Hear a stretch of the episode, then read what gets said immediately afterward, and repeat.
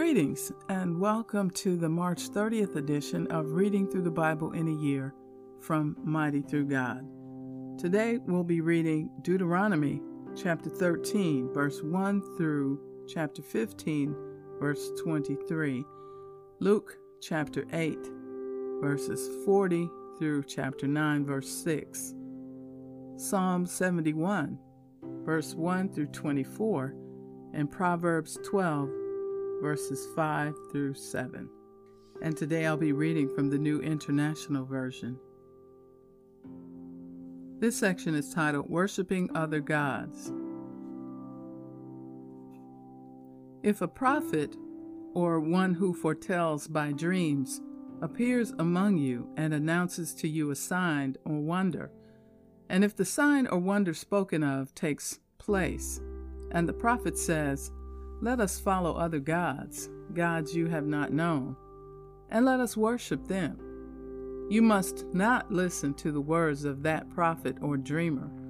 The Lord your God is testing you to find out whether you love him with all your heart and with all your soul. It is the Lord your God who you must follow, and him you must revere. Keep his commandments and obey him, serve him and hold fast to him that prophet or dreamer must be put to death for inciting rebellion against the Lord your God, who brought you out of Egypt and redeemed you from the land of slavery. That prophet or dreamer tried to turn you from the way the Lord your God commanded you to follow. You must purge the evil from among you. If your very own brother, or your son or daughter, or wife you love, or your closest friend secretly entices you, saying, Let us go and worship other gods, gods that neither you nor your ancestors have known, gods of the peoples around you, whether near or far, from one end of the land to the other. Do not yield to them or listen to them. Show them no pity. Do not spare them or shield them. You must certainly put them to death. Your hand must be the first in putting them to death, and then the hands of all the people. Stone them to death because they tried to turn you away from the Lord your God, who brought you out of Egypt, out of the land of slavery. Then all Israel will hear and be afraid, and no one among you will do such an evil thing again. If you hear it said about one of the towns the Lord your God is giving you to live in, that troublemakers have arisen among you and have led the people of their town astray, saying, Let us go and worship other gods, gods you have not known. Then you must inquire, probe, and investigate it thoroughly. And if it is true, and it has been proved that this detestable thing has been done among you, you must certainly put to the sword all who live in that town. You must destroy it completely, both its people and its livestock. You are to gather all the plunder of the town into the middle of the public square and completely burn the town and all its plunder as a whole burnt offering to the Lord your God. That town is to remain a ruin forever, never to be rebuilt, and none of the condemned things are to be found in your hands. Then the Lord will turn from his fierce anger will show you mercy and will have compassion on you. He will increase your numbers as he promised on oath to your ancestors, because you obey the Lord your God by keeping all his commands that I am giving you today and doing what is right in his eyes. Chapter 14 This section is titled Clean and Unclean Food. You are the children of the Lord your God. Do not cut yourselves or shave the front of your heads for the dead. For you are a people holy to the Lord your God.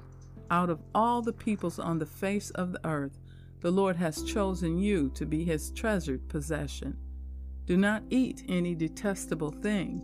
These are the animals you may eat the ox, the sheep, the goat, the deer, the gazelle, the roe deer, the wild goat, the ibex, the antelope, and the mountain sheep you may eat any animal that has a divided hoof and that chews the cud.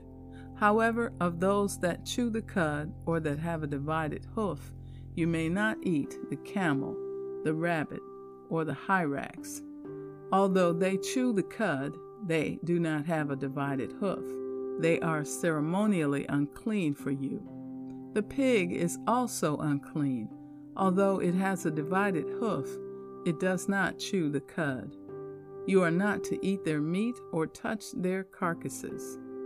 Of all the creatures living in the water, you may eat any that has fins and scales, but anything that does not have fins and scales you may not eat, for it is unclean.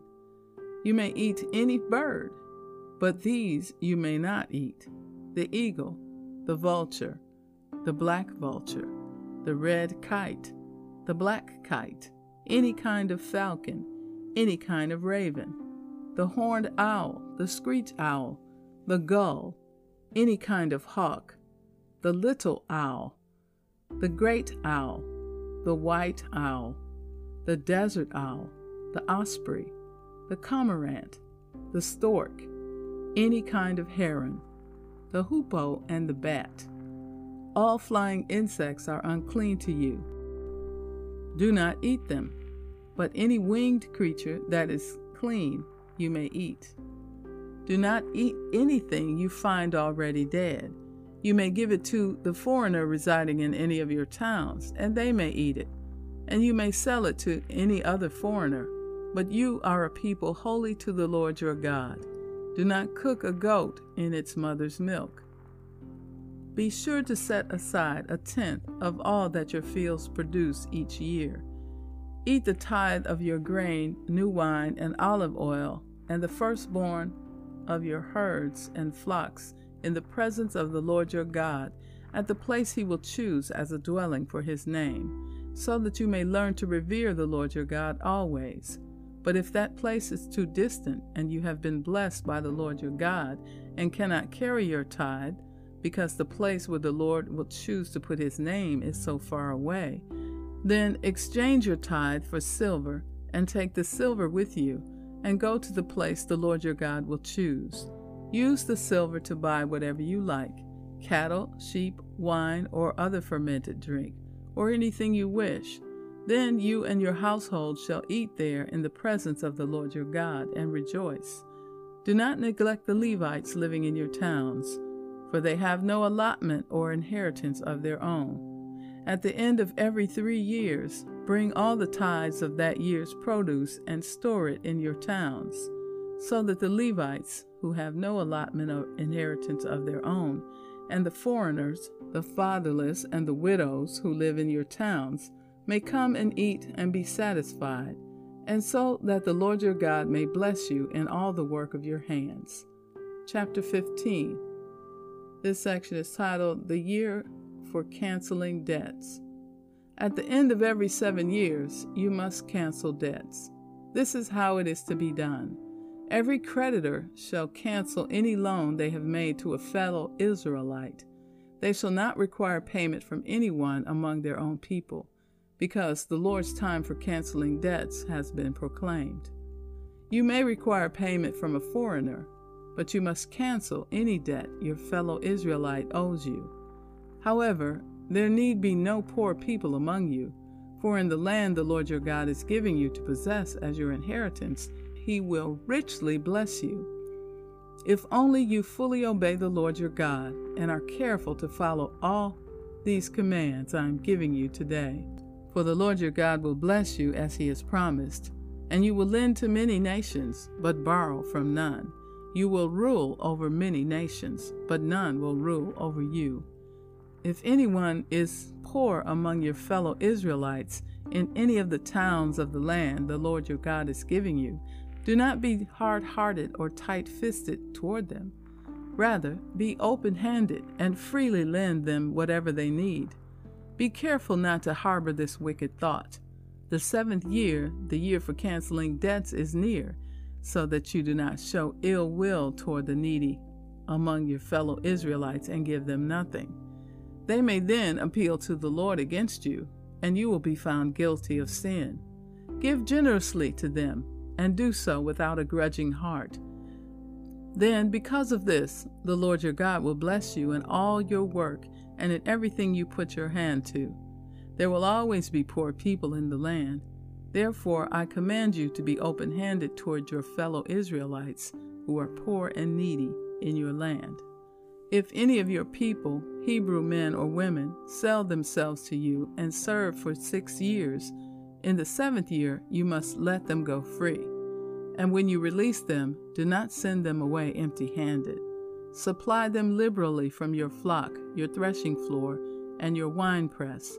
Give to them as the Lord your God has blessed you. Remember that you were slaves in Egypt, and the Lord your God redeemed you. That is why I give you this command today. But if your servant says to you, I do not want to leave you, because he loves you and your family and is well off with you, then take an awl and push it through his earlobe into the door, and he will become your servant for life. Do the same for your female servant.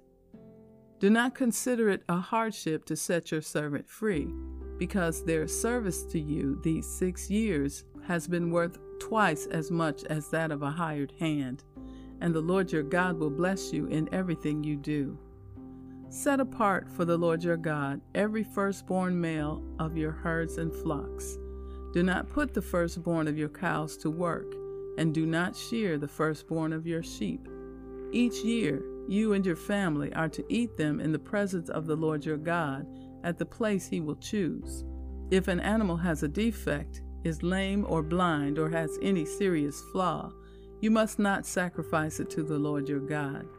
You are to eat it in your own towns. Both the ceremonially unclean and the clean may eat it, as if it were gazelle or deer. But you must not eat the blood. Pour it out on the ground like water.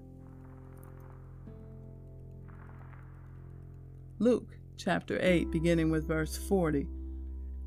This section is titled Jesus Raises a Dead Girl and Heals a Sick Woman.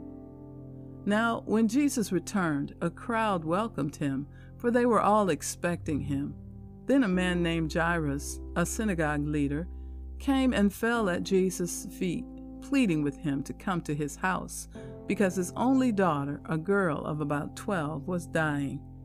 As Jesus was on his way, the crowds almost crushed him, and a woman was there who had been subject to bleeding for twelve years, but no one could heal her. She came up behind him and touched the edge of his cloak, and immediately her bleeding stopped. Who touched me? Jesus asked. When they all denied it, Peter said, Master, the people are crowding and pressing against you. But Jesus said, Someone touched me. I know that power has gone out from me. Then the woman, seeing that she could not go unnoticed, came trembling and fell at his feet. In the presence of all the people, she told why she had touched him and how she had been instantly healed. Then he said to her, Daughter, your faith has healed you. Go in peace. While Jesus was still speaking, someone came from the house of Jairus, the synagogue leader. Your daughter is dead, he said. Don't bother the teacher any more. Hearing this, Jesus said to Jairus, don't be afraid, just believe, and she will be healed. When he arrived at the house of Jairus, he did not let anyone go in with him except Peter, John, and James, and the child's father and mother. Meanwhile, all the people were wailing and mourning for her. Stop wailing, Jesus said. She is not dead, but asleep. They laughed at him, knowing that she was dead. But he took her by the hand and said, My child, get up. Her spirit returned, and at once she stood up. Then Jesus told them to give her something to eat. Her parents were astonished, but he ordered them not to tell anyone what had happened. Chapter 9 When Jesus had called the twelve together, he gave them power and authority to drive out all demons and to cure diseases, and he sent them out to proclaim the kingdom of God and to heal the sick. He told them, Take nothing for your journey no staff, no bag, no bread, no money, no extra shirt. Whatever house you enter, stay there until you leave that town. If people do not welcome you, leave their town and shake the dust off your feet as a testimony against them.